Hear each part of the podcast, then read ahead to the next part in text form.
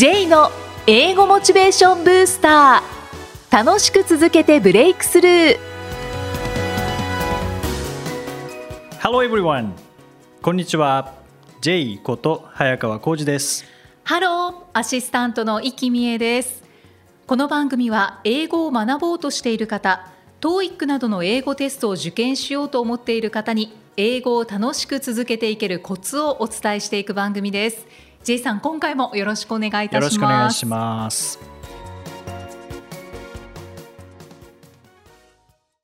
さあ今回のテーマは何でしょうか？はい。今回は学びたくなる目標の立て方。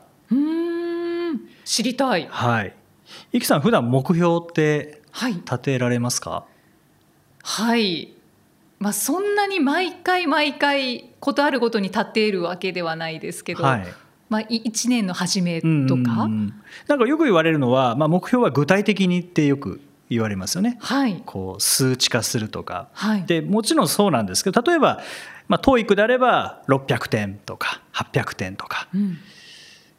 えーあとはまあ普通の英語学習であれば何ですかね教材1冊とかはい。2冊とか、えー毎日30分とか、はい。なんかそんな風な立て方具体的に立てるんですけどそれがじゃあ学びたくなるかっていうとそうならない場合もあると思うんですよね。うんうん例えば会社から600点取れと言われてうわ600点か。ってなったらそれは目標なんですけど、はい。じゃあ言われたからよしやるぞってなるかっていうとなかなかそれ難しいんですよね。特に与えられた目標の場合、はいはい。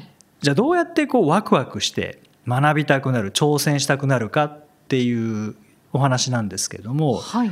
僕もずっと悩んでいてである時にこう今ジョギングしてるんですけど、はい。あのジョギングって例えばジムでやるとよし5キロ走ろうとか、うん。10キロ走ろうとかってこう数字設定すると、えーまあそこに行き着くまであのずっとあの回り続けてくれますよね、うんうん。はい。ランニングマシンは。でもあれどうしても景色変わらないのでなんかあんまりやる気にならなかったんですよね。うんそうですね景色変わらないですよねですよね。まあ、正直面白くないうんんですよね。まあ、そもそもジョギングランニングが面白いかと言われたらちょっと何とも言えないですけども、うんでもなんかあの機械に数字設定するだけとだけだとあんまり走りたい気にならないなっていうので、うんなんかいやいや走ることになりますよね。そうですねそうするとなんか時間がもったいないなみたいななんかそっちの意識になっちゃうんですよね。うんである時にジョギングしようと思って外走ろうと思ったんですね。はいで、まあ、5キロ走れば往復10キロになるので、はいじゃあ10キロぐらい走ってこようかなと思った時にでもこれ数字だとワクワクしないんですよね。うーんそれってなんかジムでやってることと変わらなくなってしまうので、うんうん。数字だと。はい。その時にあのおもむろにこう Google マップを立ち上げてここまで行ったら何キロなんだろうって調べてみたんですね。はいはい。そしたらここまで2キロかみたいな。うん。5キロってどの時点どの地点まで行けば5キロになるんだろうっていうので、まあ、ここが2キロだとこの辺かな。えー4.3キロ。4.3キロか。もうちょっと先か。じゃあここら辺かなってなったら5キロうんうんっていうふうにすると、まあ、当然5キロそこまで5キロということは往復10キロであの10キロで設定するのと変わらないんですけども、はいここまで行けば5キロでここから戻ってきて10キロってなるとここまで行くっていうその目的地が出来上がるんですね。はいはいそしてなんかそこまで走るっていうのだとなんか急にワクワクしてきたんですよね。うん設定した数字は一緒なんですけどね。はい。でもなんか数字っていうものからなんか目的地って変わったので、うんうん。そうなったらなんか急に走走ってみたいというか走りたいっていう感覚になったんですよね。その時は走ってて楽しかったですね。あー本当ですか、は目的地にする。目的地そうですね。うんうんそうするとああの場所まで行けばいいんだな例えばあの橋まで走るんだなとか、はい。えーあの例えば何ですかね、えー文化会館まで走るんだなとか、はいはい。えーあのファミレスまで走るんだなとか、うん。海まで走るんだなとかうん。神社まで走るんだなみたいな感じにすると、まあ、距離はもちろん5キロ5キロで10キロなんですけどなんかこうやる気が変わったんですよね。うーん。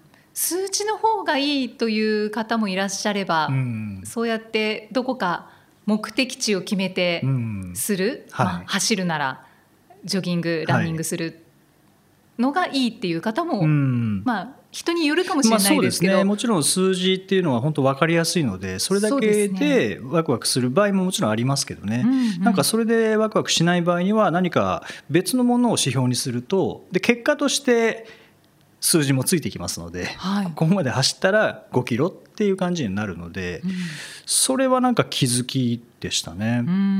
例えばあとは、まあ、英語学習以外でもこれはいろいろ使えるんですけど例えばじゃあ6時に起きるってしたらなんかただの早起きなので、うん、結構辛いものに思えるかもしれないですけど、はい、えー、6, 時6時に起きて朝から例えば運動するとか、うん、朝から英語を勉強するとかっていうふうにすると6時に起きることが目的ではなくて、はい、なんかその先にあるものが目的になるので、うん、その結果6時に起きるっていうことになりますからね。うんそうですね。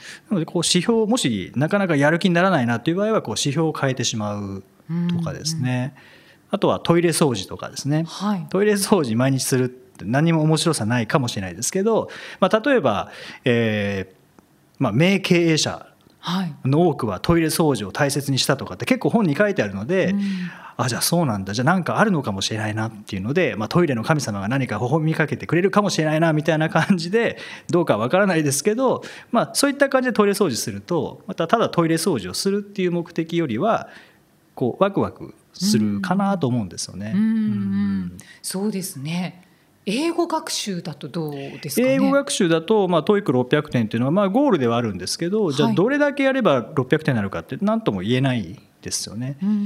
だから結果としては600点なんですけどもじゃあどこまでやるかっていうのは今度は教材を例えば1日、えここまでやるぞとか、あとは正解10問正解するまでやめないとか、はいはい、何かこういろんな切り口から視点を変えて一番ワクワクするようなものを見つけると結構継続しやすくなるかなと思うんですよね。うん。そうですね。ワクワク感大事ですね。うんそれはまあ時間かもしれないしページ数かもしれないですし正解数かもしれないですし、はい、あと場所かもしれないですよね。あそうですね。ここの場所でやるとなんかやる気が出るみたいなところで、えー、会社に行く途中のあのカフェに行くと雰囲気がいいのでやる気になるとかってなったら、うん、まあ、その場所に行くっていうだけでもいいですよね。うんうん、でうん、で行くだけでは当然コーヒー飲んで終わりになってしまうので、はい、そこで教材開いたら逆にその環境というのがモチベーションに変わって学習30分継続毎日継続できるようになるかもしれないですし、もしくはあの飲み物を頼むとかあの食べ物を頼むっていうのでモチベーションが上がるかもしれないですよね。あそれを食べながら勉強しようとか。はい、あそうですね。なのでまあ具体的である必要は絶対あるんですけども、はい、プラスそれだけではあんまりやる気にならないなとか、あんまりワクワクしないなっていう場合は何か別のものも指標にしてで結果としてやっぱ 30, 30分勉強したら30分分は知識になりますしそれを毎日継続したら当然それ積み重なっていくので、うん、うん、そっちの方が、まあ、当然結果にはつながりますし、はい、うん、でも毎日30分勉強するだけだともしかしたらそこまでやる気にならないという方はですね、はい、いろんな指標を周りに置いておくのもいいかなと思うんですね。うんうん、そうですね、うん、数値だけではなくて、はい、こうワクワクする仕掛けを作って目標を立てて、はい、で勉学に励むと。そうですね。はい。うん。あとはそうですね。オンライン英会話やられてる方でちょっとなんか最近お金だけ払って継続できてないなっていう方ももしかしたらいらっしゃるかもしれないので、はい、まあ、その場合はオンライン英会話続けるだとなんかこうハードルが高まる気がするんですね。一回止まってしまったものって、うんうん、そこに関しては何かこの話をするぞとか何か相手にこの話を伝えたいとかなんかそういう角度からあのモチベーションを高めるっていうのも一つあるかなと思うんですよね。うん、うそうですね、やっぱり能動的にしてでそこでワクワクがついてくると続けやすそうですね。はい、そうですね。こうじゃなきゃいけないっていうのはないので一番自分のモチベーションが上がるワクワクするやりたくなる取り組みたくなる何か指標というのを探してみるっていうのはおすすめですね。はい、はい、ありがとうございます。英語で名言。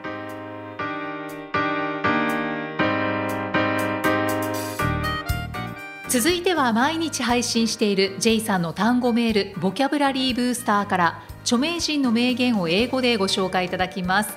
J さん今回の名言は何でしょうか？はい。今回はマーコム・アームストロングマルコム・アームストロングという人の言葉です、はい。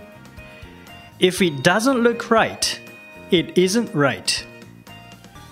If it doesn't look right, it isn't right. はい。結構短いはい。名言ですね、はい。えー正しくなさそうに見えるなら正しくない。うーん。正しくなさそうに見えるなら正しくない、直感で、はい。なんかこれなんか違うよなっていう場合は大体違うっていう。うん感じですかね。自分の心に従いましょうそうですね。っていうことですかね、はい。イキさんどうですか？直感は大事にしますか？直感は大事にしてます、うんはい僕もそうですね直感直感に従うことが一番多いかもしれないですね。そうですね、うん自分がこうブレそうになった時には直感をより大事にしてますねでそうですね。で大体それ正しいですもんね。そうですね、うん、何ですかね、あれは何なんですかね？やっぱり第六感なんじゃないですか？なんか動物的な何かなんでしょうね。そうですね。うん。こう説明はできないですけどはい。なんか違う気がするっていう時はやっぱなんか違いますもんね。う。んうん。だからそうですね、うん。直感は大事にした方がいいですね。絶対いいと思いますよね。う。ん。直感に従って間違えることってどうなんですかね？どうなんですか？英語とかどうですか、テスト中とか直感でこっちかもしれない。あそれ大体当たりますね。あ本当ですか、はい。あのー山間ではなくてえーなんか B かなと思って B を選んでで根拠なく B を選んでで後で見直した時にあれこれ B,、うん、B 選んだけどこれ C じゃないかなと思ってこう C に変えたりしますよね。うんはい。そして大体 B が正解なんですよね。へえあれは直感に近いかなと思いますけどでもそれってなんか感覚で B を選んだっていうのは何か働いてるんですよねうん。この感覚が。でそれって多分どっかで触れた英語がなんか脳のどこかが反応しているのかなと思うんですけどね。はいはいでも改めて考えてみると今度は自分が今理解できている知識だけを使って解こうとするとやっぱ違うのにしてしまうんですけど、うんでもやっぱ直感ってこう説明できない何か普段は開かない脳の何かがこううまくつながってでなんか導き出したものだと思うのでうん僕はそれのことをあの眠れるネイティブと呼んでるんですけどあの自分の中にいるネイティブスピーカーですよね。はいはい。やっぱ英語に触れてきた分だけ、まあ、脳には一回触れたものって全部入るのでただ思い出せなくなるってだけなのででもそういうなんか試験中に急に時々現れてくるこうネイティブが目覚めるんですよね。うんでそれが B を選んでくれるんですけどねでまた眠りに戻っちゃうのでうんで今度は自分がもう一回その問題見た時に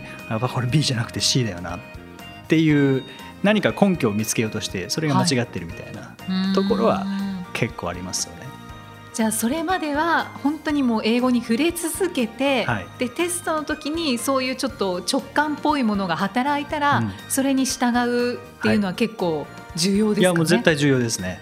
それはもう分かんないけど B な気がする場合は B でいいと思いますし、うん後で考え直して変える場合自信があったらもちろん変えてもいいんですけども自信がなくて変えるのはやめた方がいいですよね。あーそれはもうさっき出てきた眠れるネイティブが正しいと思うので、はやってみましょう皆さん。はい、そうですね。まあ今回は正しくなさそうに見えるなら正しくない。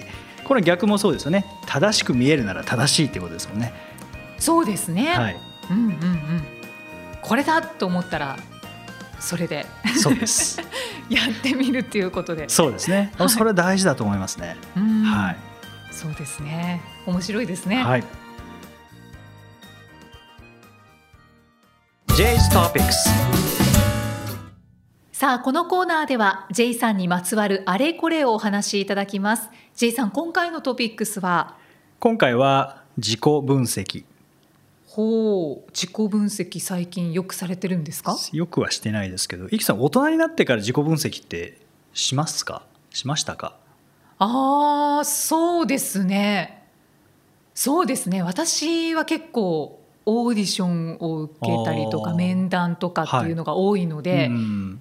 その前には自己分析をしてどう PR するかっていうのは考えることが多いので、自己分析は結構してるかもしれないですね。あそうなんですね。はい、おーいいですね。いいですかはい、ね、いや自己分析これ大事だなっていうのを最近特に思うんですけど。大事ですけど結構難しいまあですよね。難しいんですよね。やっぱり自分のことって自分が一番わからなかったりしますからね。そうですね。はい、いかに客観的になるかっていうところが大事なんですけど、うんまあ、今回の自己分析の話は、まあ、大人になってから子どもの頃好きだったものとか、はい子どもの頃のこう性格とか行動とかを分析するとこれ意外な発見があるなっていうのを最近思ったんですけどはい。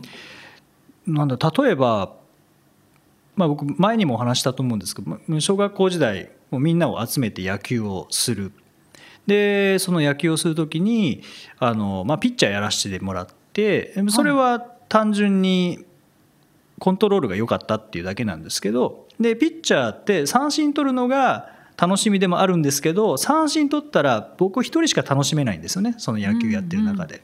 はい。バッターはボールに当たらなかったことでストレス溜まりますしはい。守ってる人たちはボールが来ないことで多分ストレス溜まりますしうんうん。だから三振取ったら遊びで三振取ったらそれはそれでなんか一人しか楽しめないのかなと思ってそれでまあ絶対打たせるっていううんで打たせることによってバッターはバットに当てられるのでまあ嬉しいですし、はいで守備はちゃんと動けるので楽しいですしはい。ただそれでヒットを打たれると僕はちょっとストレス溜まるので、まあ、うんヒットを打たれたくないっていう感じで、だからみんなが楽しめる状況を作るっていうのなんか自然とやってたんですよね。うんでそこまでは自分で分かってたんですけど幼稚園の時のことを考えるとはい。あのヒーローごっこをしてたんですよね。おうおうで僕はヒーローごっこやる人みたいな感じで声かけてで集まってきてでそのヒーローごっこするんですけどあの時に敵を、まあ、モンスター役はいなかったんですよね。へえ。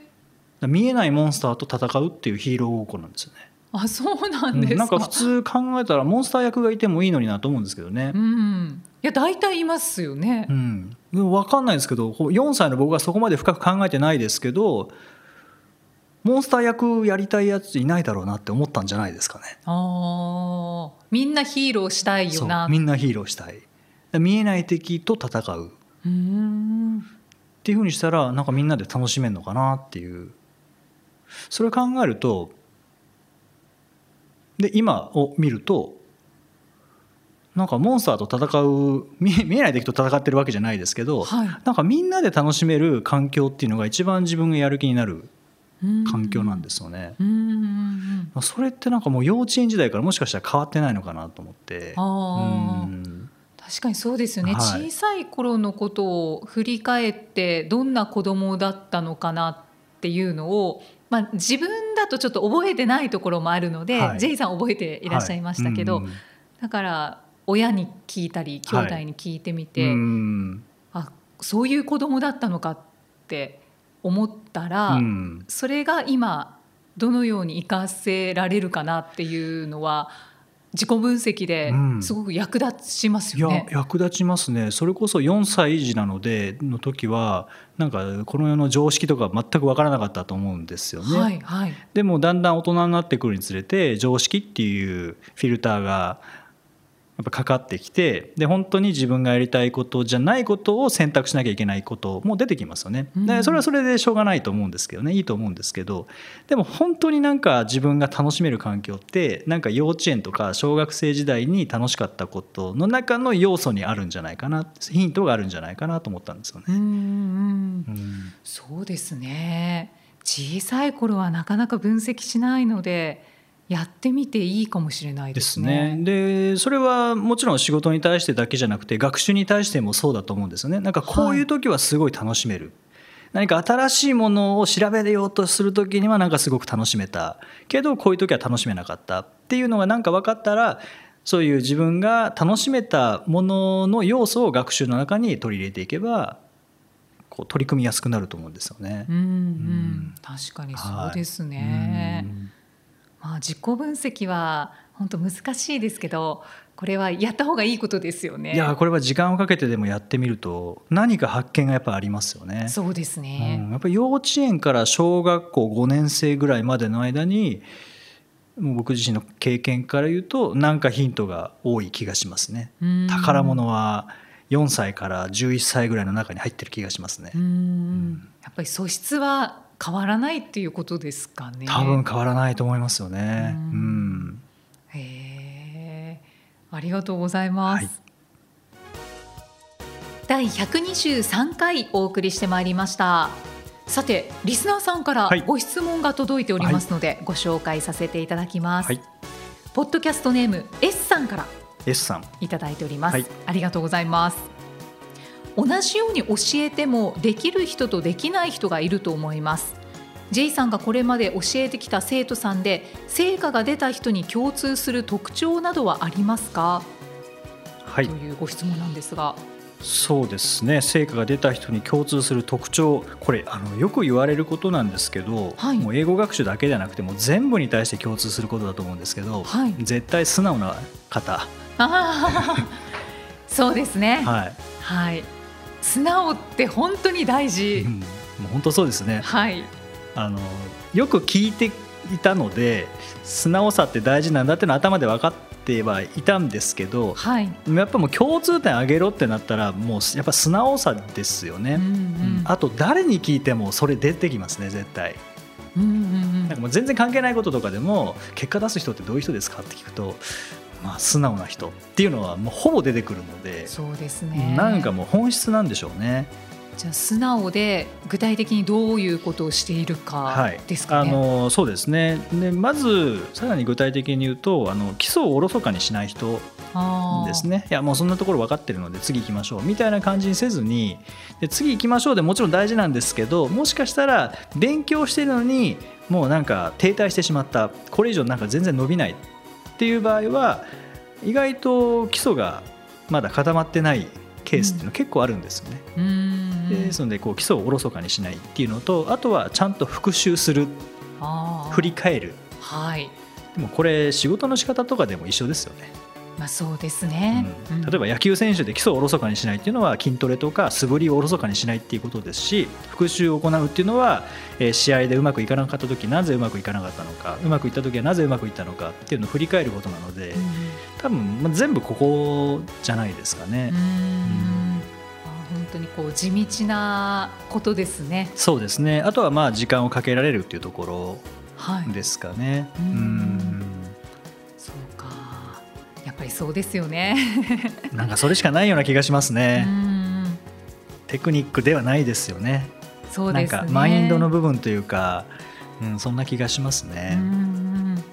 ということですので S さんそしてねお聞きになっている皆さんの中で、はい、あちょっと素直になってるかなとか 基礎をちゃんとやっているかなと振り返っていただいて、はい、はい、ちょっとこう身をつまされるような方はぜひまた今日からやっていただけたらと思います、はい。はい、本当に基礎固めした方が高く伸びますからね、うん、もう木もそうですよね。根を張った方がやっぱ高く上まで伸びていきますので。そうですね、しかもがっしりしてきますし、ね、そうなんですよね、うん、その方がやっぱり長期的に見た場合には絶対基礎力大事ですよね、はい、ありがとうございますさてこの番組ではご質問ご感想を随時お待ちしています。メッセージは J さんのアメブロ英語モチベーションブースターの中のポッドキャスト下にお問い合わせフォームがありますのでお気軽にお送りください。それでは J さん。OK thank you for listening. See you next week. バイバイこの番組は提供株式会社ラーニングコネクションズプロデュースキクタスナレーション生きみえでお送りしました。